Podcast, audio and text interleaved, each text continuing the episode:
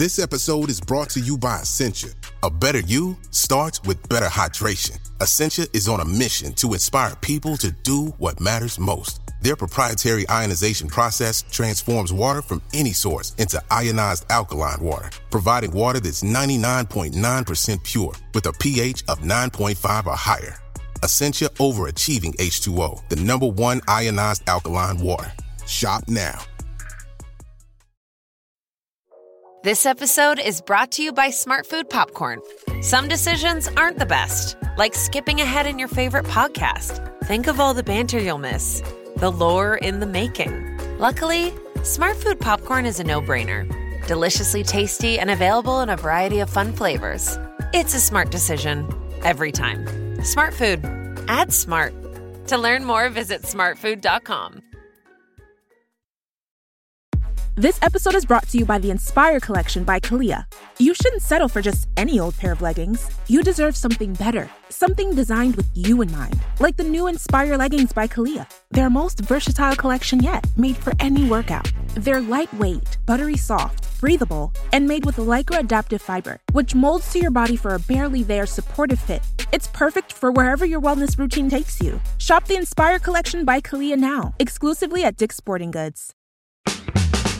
Welcome to the Radio Times podcast with me, Kellyanne Taylor. In this series, I sit down on the Radio Times sofa with a different celebrity guest every week to talk all things telly.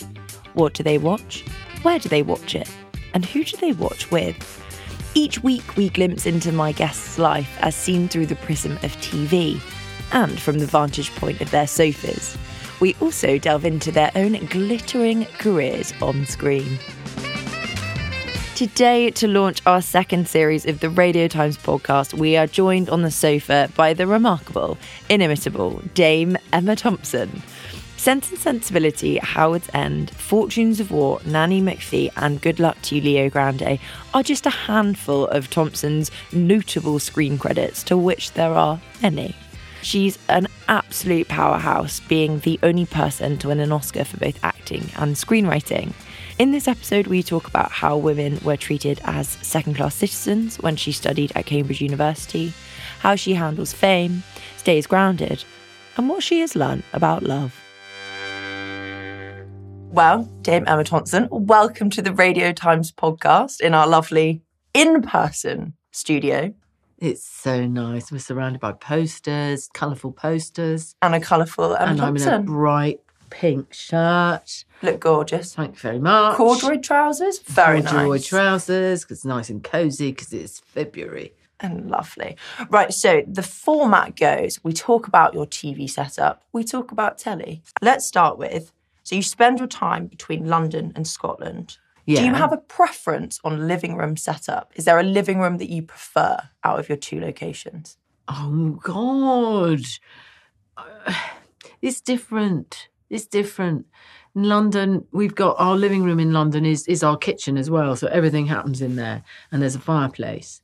So actually, in a way, they're very similar because there's a fireplace in Scotland as well, but there's a tiny, tiny kitchen off, like really tiny. Um, so it's the same thing though. You're kind of eating in the kitchen and then sitting in front of the fire, um, you know, releasing whatever needs to be released. Ideas, wind, whatever. Windy ideas. Windy often. ideas sound wonderful. Um, what do you watch when you watch telly? What have you enjoyed recently? Well, it's actually it's well, recently I've just finished Happy Valley, which just gave me such pleasure. It was so brilliantly written and so beautifully performed. It's just fantastic. Um, uh, I I grew up though without a telly really, so we grew up until I was about six or seven when we had a black and white telly, and my dad did Z cars which used to be, she, yeah, she's staring at me, listeners, like, what? Z Cars? What's that? Is that come, what is it? It's like a group or something? No, it was a, te- a television police thing, oddly enough. In fact, it was sort of Happy Valley, only, you know, with less murder. Um, and Brian Blessed was in it, and my dad got pushed off a roof once. I remember being traumatized by that. But when I was growing up, we we, we watched westerns because it was westerns all the time. It, westerns took the place of what are t- police dramas now. It was all westerns. So I grew up watching The Virginian, who was a bloke in a black leather waistcoat, quite sexy, who I, of course, identified with because he got all the good stuff to do. Um, and and and then um, as we got older, we watched Dynasty, Dallas, and Monty Python's Flying Circus. An ideal combination, in my view. What was your first ever memory when you watched TV? When you got your television for the first time? Is that singed in your in your mind? Yeah. Oh, singed. Absolutely. There was something called Adam Adamant, starring, oh, God, someone look it up on one of your clever phony things. And it, it was a sort of uh, heroic pl- bloke in a cloak in London. And and I loved it so much, and we weren't allowed. But but the, I think probably the thing that singed the most is the first Doctor Who the first ever Doctor Who. And and I can remember my first nightmare about the Cybermen. Oh, good. Well, yes. I can remember it. Still, it, it occurred on a set of stairs, and they were coming down the stairs. Those in those white Mm. outfits. Well, yeah. I mean, Doctor Who's something that's terrified. I mean, my first, one of my first TV memories was Christopher Eccleston was the Doctor, Hmm. and there was the Mummy episode where World War II Ah. and children were saying through the letterbox, "Where's my mummy?" And I don't think I slept for about two years, no, no, absolutely. unless I was by my and Daleks, terrifying. terrifying. Who controls the remote in your household? Um, neither of us has any kind of relationship with the remote, and both of us spend the entire time wandering around, clapping our hands to the carpet, going, "Where's, where's the remote? Where is the remote? Where's the remote?" It's always under the piano, or the cat's got it. It's it, n- neither of us controls the remote. I have to say, we're both utterly pathetic. we never know where it is, and then someone's always stepping on it and switching the program. And there's, I hate the remote. I really, really would prefer to have a telly I could go and press a button on, on, and do the volume. I don't mind getting up and doing that. Yes, I don't actually have a remote. I have to go to the TV. What do you do? Is it like in your thumb or something? I inherited the TV from my flatmate's boyfriend, so I've just So you do have to go to the I, TV. I have to go and I have to turn it up and See, down. I think that's better for us. yes, because we've got a, a laptop attached to the TV. The screen doesn't work.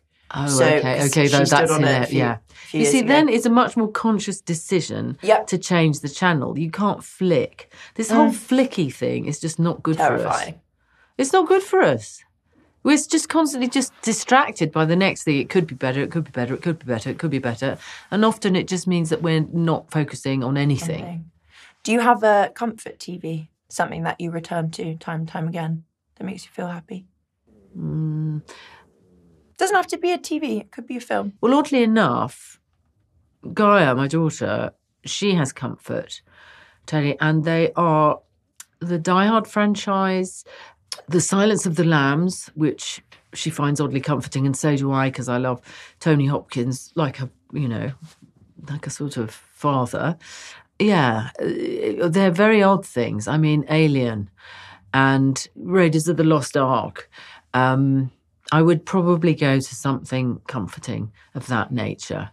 I'm not sure that's comforting No, it is though, isn't it? I mean, because it's. I do find it comforting, and I don't know why. I've I've seen all of them so many times; they don't scare It's me saying them backwards. A little bit like for me with Harry Potter, Yes, perhaps. Professor Trelawney. Mm. Mm. Um, let's go back to your teenage years and tell me any shows that kind of remind you of that period of your life. Well, like I say, Dallas and Dynasty because they were hilarious, and we would act them out at school in Camden Town, it's Camden School for Girls. Um, afterwards, um, Monty Python's Flying Circus, which actually got me through school. I wrote to Michael Palin about it actually when I was in my thirties, and he and the others sent me a, a bill, which uh, they said I could pay at my leisure. So Python was sort of essential through my teenage years because school. I mean, I was very lucky at school. I had, a, I had a nice time at school and I had a best friend, so that made it fine. It made it. But school's just, uh, on some level, deeply unbearable. I think uh, for all for all young people because it's so rigid and Victorian, actually. Yeah. Um, so, and it's very difficult not to be able to get away from it if there's a decent day or there's weather, or you could be outside and there was no green spaces in our school. You know, it was right in the centre of Camden Town. So, yeah, you would escape into. I would sit under the stairs and read the Monty Python Big Red Book out loud to my best mate. So it was a really essential part of my, and of course, a very f- extraordinary bit of telly. Yeah. Really extraordinary. So, talk to me about so you uh, get this scholarship to Cambridge and you go off and you study English. Was there ever an intention before going that you wanted to go into drama, that you wanted to be an actress, or was it whilst you were there? No, um, it was an odd. Neither thing. I didn't get a scholarship. I just did the exam and Wow. went. No, because my parents had, my mum had been left some money by an aunt in Scotland, which paid for university, my university, which of course at that time was much cheaper. Than it is now. Um, so I A didn't bomb, have huh? to. Yeah, I didn't have to pay anything. Brilliant. So you know, I just had to work in the holidays to get through all the. But um, I didn't want to be an actor. It didn't occur to me that I wanted when I got to Cambridge to do comedy, which I did. But but actually, when I was sixteen, I went went to the Avignon Theatre Festival. Um, with a chum, and we stayed, and we were doing a course in something or other in French. And I saw a production of um, Racine's Andromaque, and I saw it so many times. It was so brilliant. I also think I saw it so many times because all the actors took their clothes off in it at one point and they were all just gorgeous. So I think that had something to do with it. But I remember writing to my father, I think I was about 16. I said, I think I'm going to have to do something in this area because I suppose having been brought up by actors who are often very humane with children, and don't talk down to them, don't mm-hmm. treat them as though they come from some other country, or even that they're silly or don't have much to say for themselves. Um, actors are very encouraging, I think, Yeah. towards children. They've just sort of retained some compassion for their own their own early days, perhaps. Um, so yes, I think I, I knew that. But then when I got to Cambridge, I was, you know, studying English literature. I was wanting to write, and and I'd also seen Lily Tomlin in an extraordinary piece written by a woman called Jane Wagner called Signs of Intelligent Life in the Universe, where Lily Tomlin plays lots of different characters, some of them male actually. She was really a forerunner to um, well there's b. Lily there's ruth draper. There are all these incredible female comedians who who somehow expanded the idea of the female for me because i certainly didn't inhabit any of the romantic ideals. That just didn't work for me at all. So yeah i was going to be a comedian until i was at least 27 which is when i first acted. So I interviewed Stephen Fry for this podcast, hmm. and he told me that he met this very smart woman when he was at university, hmm. and he thought she was bonkers when she and I'm I'm paraphrasing here because it wasn't a while ago. She was riding a bicycle, and she took her hat off, and she had crazy red shaved hair, or hmm. just a shaved hair shaved head and that you would make the cars stop. And he was like, okay, this is probably the best person ever. And he also told me that you were the person that introduced him to Hugh. yeah And that he came in and she said, hello. And then, you know, there and and they just went they were off. Yeah. And so you they were married in seconds Yeah, he said it was like love at first yeah, yeah sight. no it it just was yeah happened. Um, so what was that like? You know, what was your time like, you know, as part of the footlights, but also kind of making television and, and being a part of, of the group Mm. that was Fry and Laurie, but also the footlights and, and that experience of was some real gems that came out of, of that generation. Mm. Well, it's you know it's it's um it's a mishmash because um I did I met I met Hugh in my first term and he was studying archaeology I think or something like that. Um uh, around the corner from me I was at Newnham and Stephen was dead posh at Queen's and had the nicest rooms I'd ever seen ever with sort of mullioned windows And, um, you know, I was in a women's college, which, as Virginia Woolf so brilliantly describes in Arthur's Education, um, you know, they didn't turn the heating on until mid November. You were always ill, always cold, always cold because women's colleges had no money. And you really did feel like the second class citizen uh, as a woman at Cambridge. And yet, I mean, our tutors were just extraordinary. My favourite teacher, Jean Gooder, who's my tutor at, at, at Cambridge, I'm still in touch with, and she's just got this incredible mind. And that was as influential to me as, of course, meeting the boys, but they were my contemporaries and and and they were, you know, remarkable, absolutely remarkable. Stephen was he's a little bit older than us. I think he's a couple of years older, and I think he joined the Footlights the following year.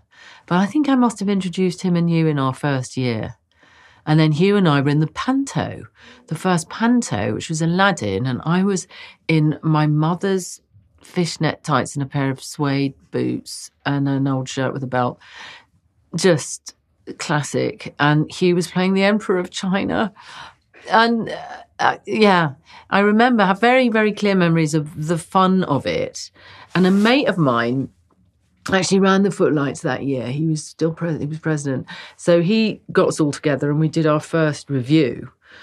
And the great thing about the reviews were that they were semi-professional in the sense that we used to do them in the theatre, the arts theatre, but then in the summer we would take them um, on tour and then to Edinburgh. So we would tour at theatres like Peterborough and Stevenage and all that. We'd go all over the shop, um, and we were paid for that. Wow. So we earned money, a little bit of money, and then we'd go to the fringe, absolutely. And those were absolutely magical times, really magical, because we were, we all were pretty happy and we were not, we were doing it for fun. You know, we weren't doing it to wait for people to come and see and pick us up. And it wasn't for that reason.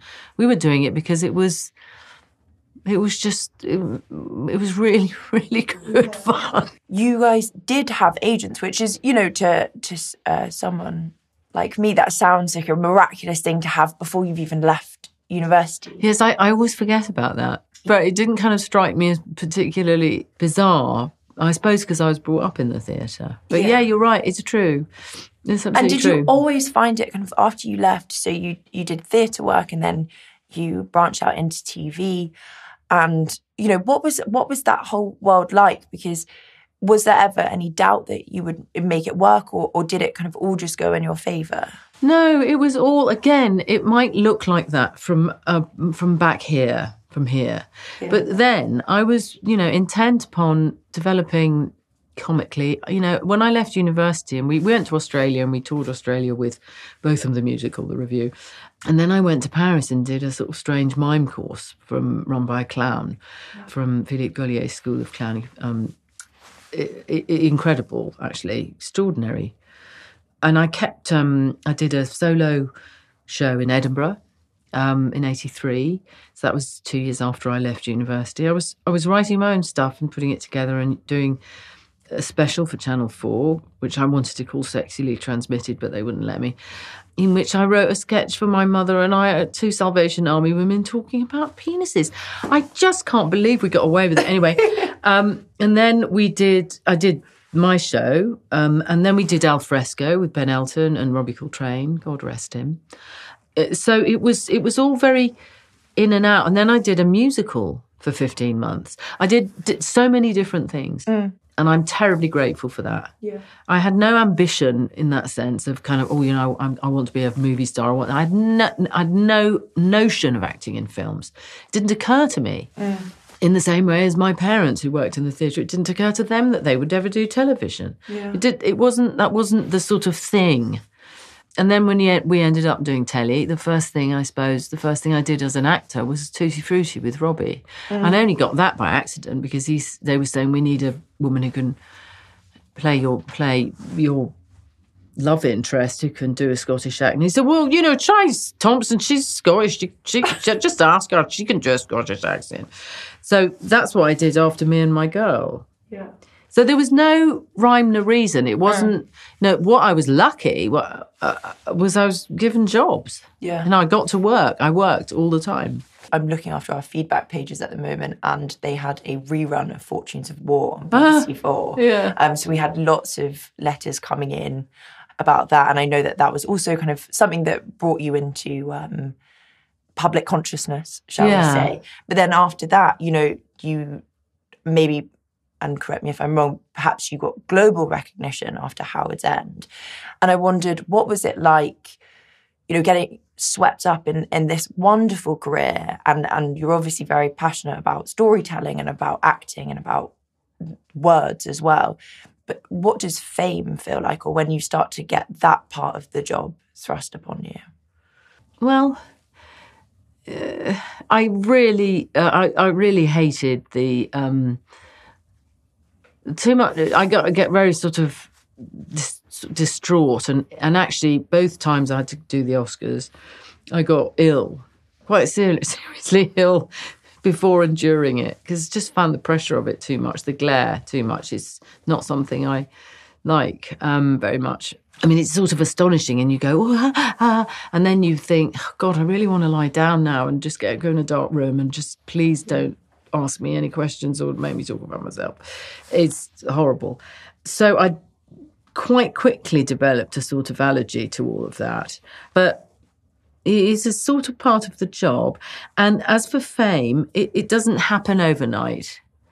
It doesn't. It's gradual, and and and I'm. I think I'm quite lucky from that point of view. I think it must be awful, you know, if you have to deal with sort of being James Bond or being one of those where you really can't go anywhere. Mm. And to lose your anonymity completely, which Hugh actually did when he was doing House for a bit, and I think he found that very hard. I can imagine that he did, and it's it's um there really ought to be a handbook actually because it's not very pleasant for you or for your people around you or if it is it's not very pleasant for very long.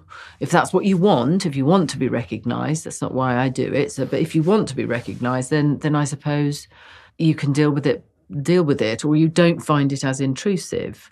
Um, but i think it's a highly toxic condition. And I think that unless you're very grounded and you you live, I mean, I've, I've lived in a con- strange continuum in the sense that I've lived on the same street in London all my life. So I've lived in the same two places in London and Scotland for 63 years. 63 years. So, you know, once you, if you're surrounded by the same buildings and the same people going, all right, you can't really get away with swanning about Yeah. in a Louis Vuitton like taxi or you know you just can't so that's a help But I guess also the fame has bought you a platform for a voice which you use very well for activism. And one of the first pieces I wrote was I profiled Emily Maitlis, who had spoken to you after the Weinstein allegations had come to light. And you know, you you speak not only positively about body image and female representation and f- female injustice or the misuse of power or abuse of power. Does that ever get difficult, or do you ever feel challenged by the need or by your wanting to find your voice? i've always used my voice. I used it before i was famous. That's what but get that's what is i think largely misunderstood that i've always spoken about these things. Since I was 19, I've been speaking about them in private or in groups, or, you know, if I was doing sketches, the first sketches I wrote were about, you know, domestic violence and body image. So, you know, it wasn't fame that made me use my voice. I had always felt very, very strongly about everything to do with women's rights, particularly, and their position in society, which I thought was um, not properly recognised. I thought that that, in fact, attitudes back then were awful, and that the toxic environments for women were so you could feel it. It was just really un- unpleasant. So mm, this is something that's always been with me. So I just, and as I suppose the voice gets amplified by fame, but it's still the same voice. Yeah. And that's what saves you. You know, if you suddenly get famous and go, oh, now I'm going to start talking about something that I haven't been talking about for the last 20 years, that's different. But I haven't changed my tune since I was 20 years old. Yeah. I might have got wiser, well, let's hope so, but I actually, my views, the way in which I feel about the world is very similar. Yeah. So fame's neither here nor there. And I suppose, you know, you can get landed on by the press because a right wing press doesn't want, I don't want women to say anything actually, really, but particularly left wing views or, or, or, mm. or, views that are, um, I mean, look at look at the way in which people are treated who speak about even about something as as urgent as climate change. You know, our right wing press will do anything really to sort of shut people up. And we also mm-hmm. are living in uh, um, a country where our right to protest is being challenged at every level, and it's getting very serious now. There's a great book by Matt Foot, actually, and someone else um, who will forgive me if I can't quite remember their names or anything about, the way policing has changed in this country. You know, when I was on the Extinction Rebellion pink boat, I went down to read a poem to the the protesters, and um, and the police came down. There were hundreds and hundreds of them. I thought, what on earth's going on? We used to do, we were protesting in London. We used to protest. I was always on the protest, CND marches, you know, the Reagan Out Valley. I remember that was about 160,000 people in Trafalgar Square, and I was doing, trying to do stand up comedy, which is another thing I did. I died a horrible death. It was ghastly. But, you know, even then there was, yeah, there was some police around, but they knew that this was a peaceful demonstration. The number of police that turned up at the XR rebellion was insane. There were mm. things that the police needed to be doing on that day that they weren't allowed to be doing because we had a government that said, we're not allowing this. You know, a quiet, peaceful demonstration in Oxford Streets, preventing people from what? Getting into H and M to pick up an. I mean, please. Yeah. It that that I think is a very worrying development in this country. Let's talk about the film, um, and let's talk about your character, Cath. Yes.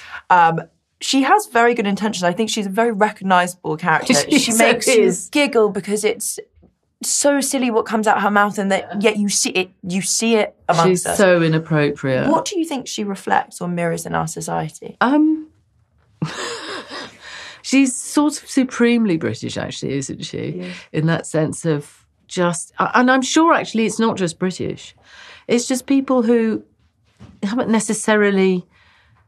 I don't know what is it. She's she's not a big reader. She's not. She likes people she's absolutely fascinated by this cultural fa- difference of the family next door. But what she loves about them is that they're they're friendly to her, and she's lonely. Yeah. She's divorced. She's on her own, and and she's so utterly thrilled to be included. So uh, she reflects as much the need for the lonely to be included and the the sort of warmth of this family, that she can feel that and that she can return it, is uh, I don't know. It reminds me of an awful lot of people that I know, but also her kind of her blind spots, how she's got absolute cloth ears. She's always saying, she's the sort of person who will say, you know, the thing, the nice thing about a burqa is it's just wonderfully forgiving, isn't it? Mm. And you just go, oh, but I mean, I find myself, I can say something at some point, and, and my daughter will just say to me, Mum, Mum, yeah you actually can't say that. And I, I say, why? And she'll then explain it to me, and I'll go, oh, okay, okay. So I think actually she's she's now she she to me represents all of us as we get older, and we just don't know what to do or say because we're always saying the wrong thing or doing the wrong thing. Yeah. And that's I think therefore that's sort of most people yes. of my generation. So even if they might be a little bit more with it if it came to sort of the culture of Pakistan, for instance, they're still going to be getting getting it wrong on gender issue, trans. They're going to be getting it wrong. Yeah. Absolutely, no question. Eh, they're going to get it wrong. So that's what I, I like about Cath is that she gets it wrong, but she gets up again and goes, okay, or she ignores it, and she just carries on trying to be kind. Yeah. Just to finish up, in one sentence, what do you think this film has taught you about the importance of love, companionship, and marriage? It's incredibly philosophically calming and helpful and uplifting to remember that romantic love is a myth and actually quite dangerous, and that we really do have to take it with a massive pinch of salt, an entire bottle of Kikkoman soya, if you ask me. I've always thought that the, rom- the romance myth is a extremely dangerous. It's, it's led us into down so many stupid garden paths, and we can't think sensibly about love anymore. To think sensibly about love and the way in which it can grow is is essential if we're going to live long lives because long-term relationships are hugely difficult and complicated and if anyone thinks that happy ever after has a place in our real lives forget it and that's that's what this film's about really Thank you for listening to the Radio Times podcast. We hope you enjoyed the show. If there's a guest you'd love to hear us interview, a programme you've heard us talk about that has marked your life, or any other thoughts you'd like to share, please do write in to podcast at radiotimes.com. Please also remember to rate, review, and subscribe.